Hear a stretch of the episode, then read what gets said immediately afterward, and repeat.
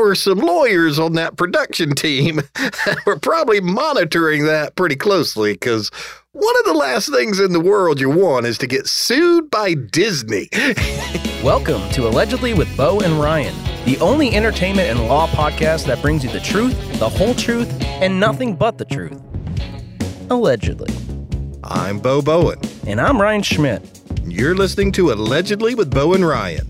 We're coming to you from our law offices in beautiful, historic Savannah, Georgia, where we'll be chatting about pop culture, hot legal topics in the news, and doing our best to change the way people think about the law and lawyers. But first, a little about us. Bo has magical tears that could cure world hunger. Only problem is, he's never cried. And Ryan is such a talented chef, he can cook minute rice in thirty seconds. Together, we are Savannah's consummate renegade legal titans. And the only corporate and entertainment lawyers in the free world who have never lost a single case. Allegedly. Allegedly. Welcome to Season two, Episode three of Allegedly with Bo and Ryan. First, you know what, Ryan? I want to actually thank everybody who listens and subscribes to this show. I mean, I love the fact there are actually people out there who want to listen to us, to lawyers, friends, possibly lovers, talk about that wacky intersection of law and pop culture. Well, well said, Bo. I would add that we'd love to hear from you, the listeners. If you ever have any questions or suggestions for future episodes, just please drop us a line on our contact page at the bowen law group dot com. Nice one, Ryan. Well, what I understand is that you have been super excited about today's show. So what do you have in store for us today? So you know this new horror movie that features Winnie the Pooh. I have definitely heard about that. We're talking about this very non-P G slasher, Winnie the Pooh, Blood and Honey. Uh, well, first, I have two questions about this. First question, is it going to leave any Oscars for any of the other movies out there? That's a fair, fair question.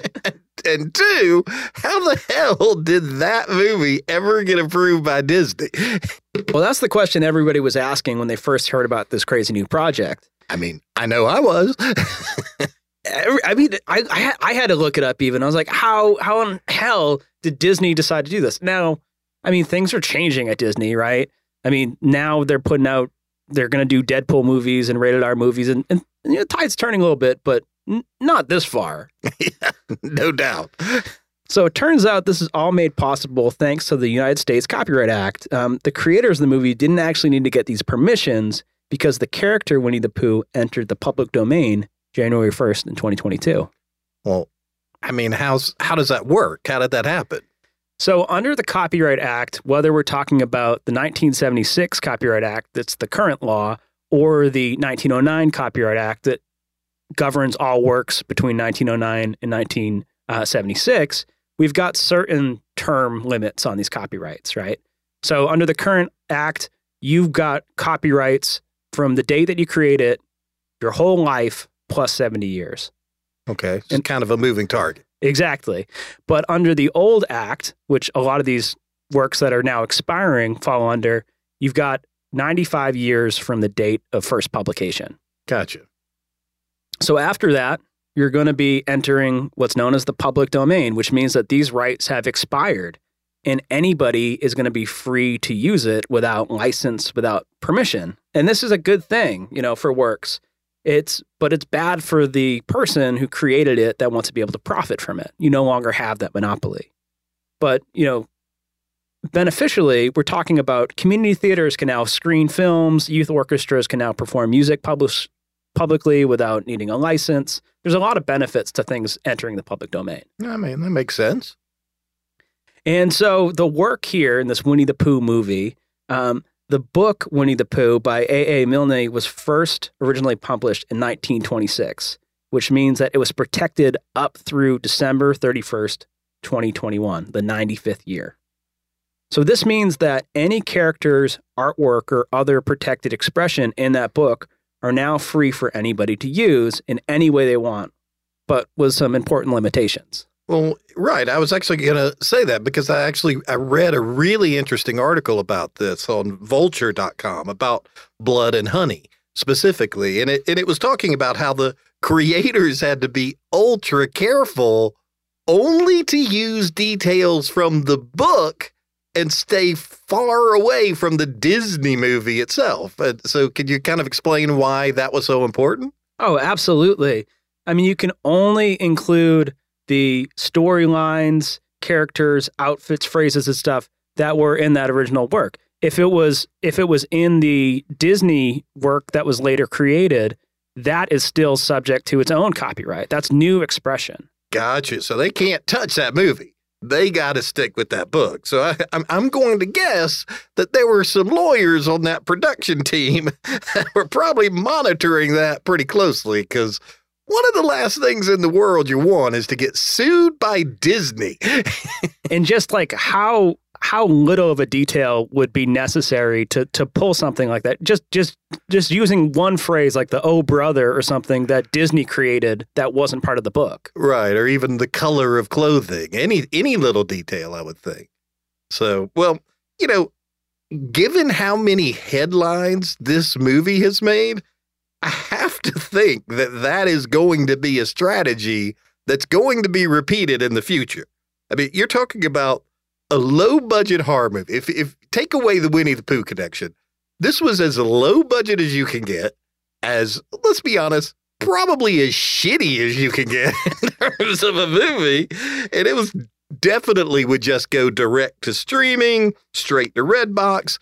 It's now been picked up by a major distributor, and it's enjoying a limited theatrical release. So why wouldn't you do that? I mean, do you know the budget of this movie, Winnie the Pooh, Blood and Honey, Ryan? No. The budget of that movie was actually less than one hundred thousand dollars. That's the budget of this movie.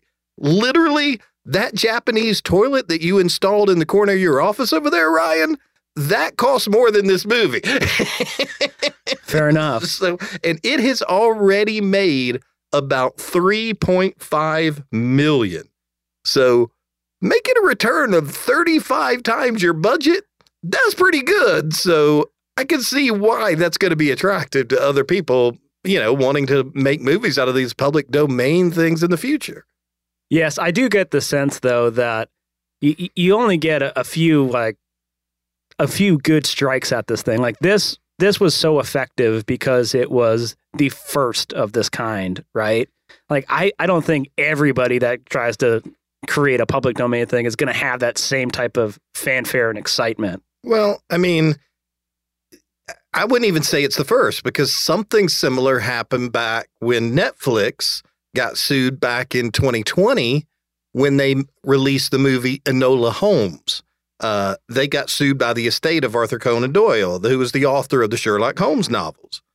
So, all right, let, let me give some background on this. So, back between eighteen eighty-seven and nineteen twenty-seven, okay, so you're talking about about a forty-year period, um, Sir Arthur Conan Doyle wrote sixty-two Sherlock Holmes stories, four novels, fifty-eight short stories. Good Lord. I mean, so... And don't worry, I'll do a spoiler alert if I'm going to give away any of the details.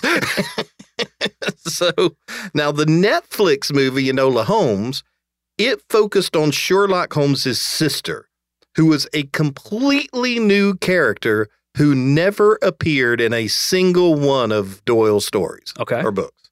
Now, despite the fact that fifty-two of the sixty-two Sherlock Holmes stories were already in the public domain when this movie's released, this lawsuit argued that those last ten protected stories created between nineteen twenty-three and nineteen twenty-seven portrayed Sherlock Holmes in kind of a different light. He was more empathetic. He was more human.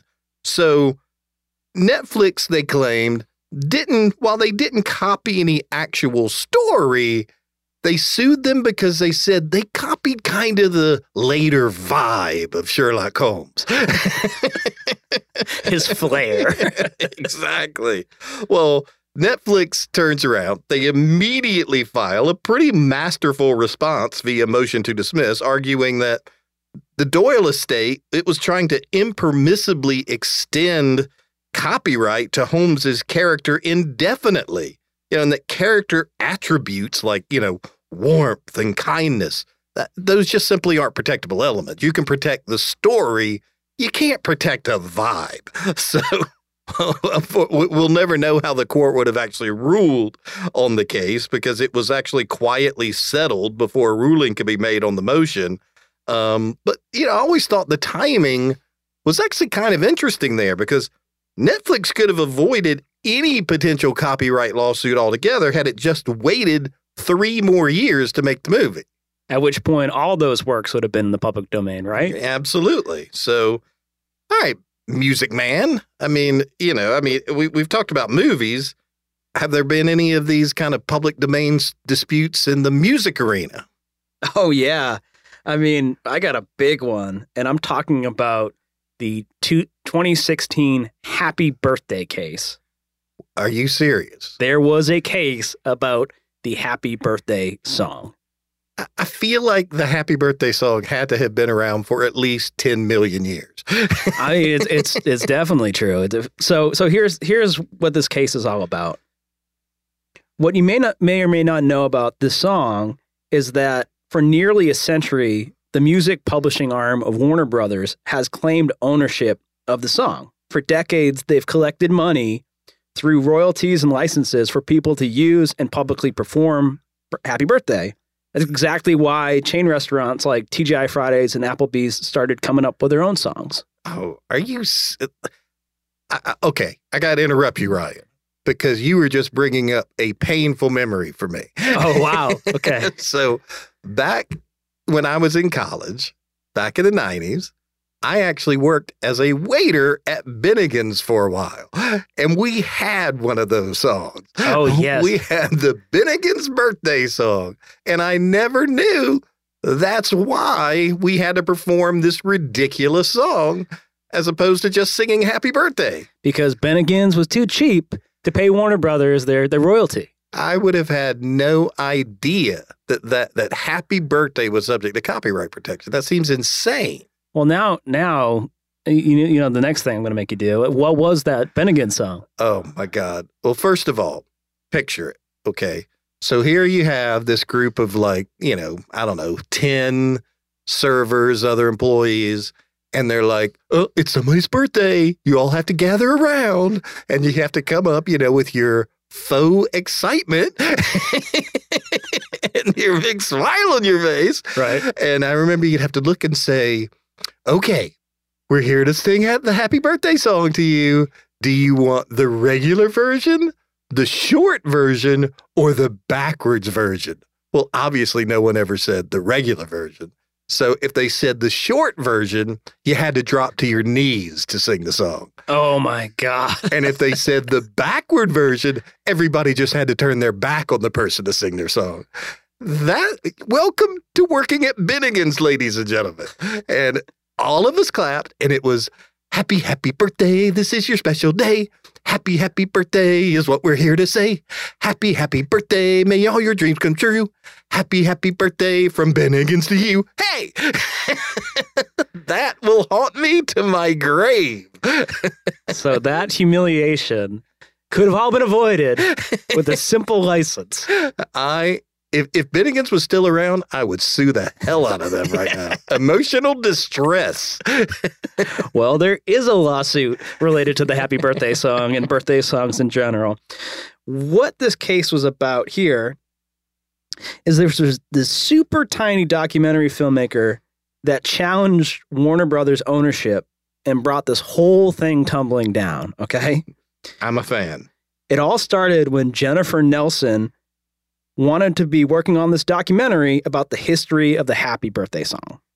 Sounds kind of boring, but, you know, whatever. I mean, there's there's been worse documentaries out there. For sure.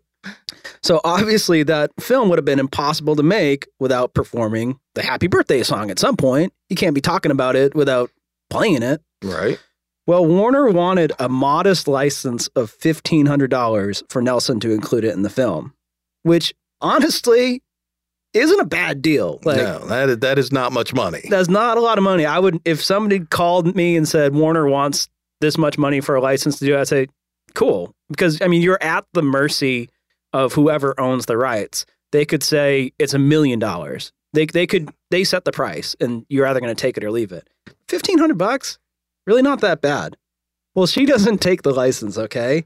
Instead, she hires a legal team to challenge Warner Brothers' ownership of the song outright. Her argument is that because of the age of the work, and based on the original author's failure to follow the strict publication requirements under the nineteen oh nine Copyright Act, the song was already in the public domain, and she was able to use it license-free.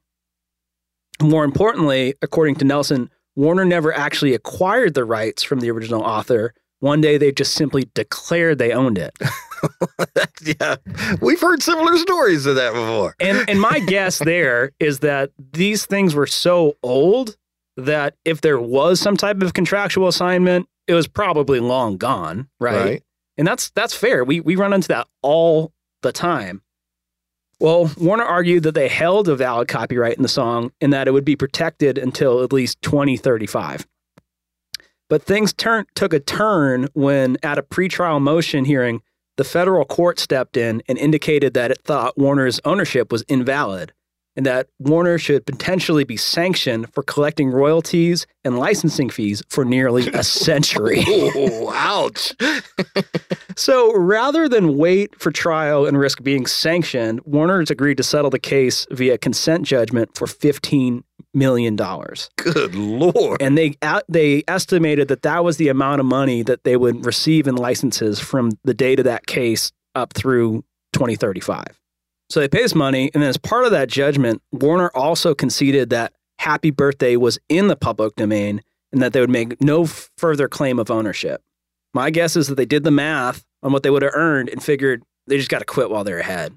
Yeah, no doubt. I mean, good news for all waiters at shitty theme restaurants going forward.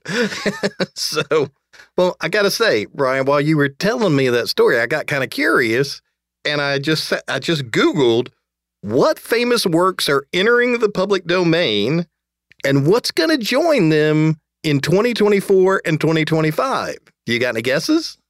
Well, there's one that I know is definitely on the chopping block, and that's Mickey Mouse. Uh, on the list. At, at least his original design. Interestingly enough, Disney, through its lobbying efforts over the years and its desire to protect Mickey Mouse, is one of the reasons older copyrights actually last for ninety-five years. The nineteen oh nine Act first gave authors only twenty-eight years total. It was fourteen years, and then you have to renew it for another fourteen years, for up to twenty, twenty-eight years. Well, then, as you can imagine, twenty, year twenty-six, year twenty-seven was getting close, and Disney said, hey, Congress, we need to, we need to make this a little bit longer. And so they extended it, and they extended it, and they extended it. And finally, back in uh, twenty nineteen, Congress said, we're not, we're not extending this thing anymore. So um, so Mickey, at least as we know him in the original Steamboat Willie version, is going to be entering the public domain next year. Yeah, but, you know, I think just like the, the later versions of Winnie the Pooh, people aren't going to be able to use all those later iterations of Mickey that are still protected, you know, like like Wizard Mickey from Fantasia. You know, I mean, these, it, it can get pretty tricky to navigate, actually. So if, if you are going to do something like that, maybe call an entertainment lawyer. It doesn't doesn't hurt. If only we knew someone like the Bowen Law Group. What? So in the past few years, a new little unofficial holiday has emerged on January first of each year, known as Public Domain Day. I, I, I heard about that because, you know, the first time anybody ever paid any real attention to that was twenty twenty-one, right? Because isn't that when, like, that was the first year that the ninety-five years had passed since the uh, the institution of the act, right? Right, exactly. So one of the one of the first big works that entered the public domain was The Great Gatsby. You know, and, and then in twenty twenty-two, the copyright for works such as the original Winnie the Pooh, as we've already talked about, and the original Bambi book also expired, which again, you know, we're talking about the book. We're not talking about the Disney-created cartoon. Right. Thus far, no Bambi slasher movies that we're aware of. But I know just two months ago, at the start of twenty twenty-three, the last of Sherlock Holmes' stories, um, the film Metropolis. Of course. And even the song Putting on the Ritz. They all entered the public domain. So what is so what does that mean for people that would want to use that work? Well, it means you've got free access to it as long as you don't infringe upon any later versions that came along. Like, I, I you know, I know that uh, Putting on the Ritz was used uh, uh, like a, it was a remake, I think, like in the eighties by maybe like Falco or somebody like that. But uh, so you can't use that one. But the original, fair game. Right. Yeah. And so the originals, the, the original recording, the original composition, you can create your own thing, but you're not going to be able to just start using this nineteen eighty sound recording for whatever reason you want, because that's still, it's got its own copyright to that. Right. Or, or the uh, Young Frankenstein version. Exactly. Well, looking forward to next year in twenty twenty-four, the public domain will, of course, gain Steamboat Willie version of Mickey Mouse, as well as the very first version of Minnie Mouse from the Galloping Gaucho. And then Tigger, as he first appeared in the sequel to Winnie the Pooh, The House on Pooh Corner, and many more other characters, which means, I mean, do you, are you thinking what I'm thinking? What's that? Blood and Honey two. Oh, Tigger's Revenge. I like it. And if you can wait until twenty twenty-five, you'll be able to use Popeye the Sailor Man. To which I say, shiver me timbers. Hmm, toot toot. Sounds like any law firm that hears they have to go up against the Bowen Law Group. Exactly, Bo. Which is why we are the most successful lawyers in the history of human jurisprudence. Allegedly. Allegedly. Well, that's our show for today. Thanks for listening to the legal mastery of the highly intelligent and easily most attractive true legal outlaws in Savannah. And remember, the only lawyers in the free world who have never lost a single case. Allegedly. To continue to receive free edge of your seat legal anecdotes, mind-blowing takes on hot topics, and a general masterclass on lawsomeness, please head over to the bowen law group dot com slash podcast and look. Dude, that's it. Anybody who hadn't hit the subscribe button by now is officially being thrown in the public domain.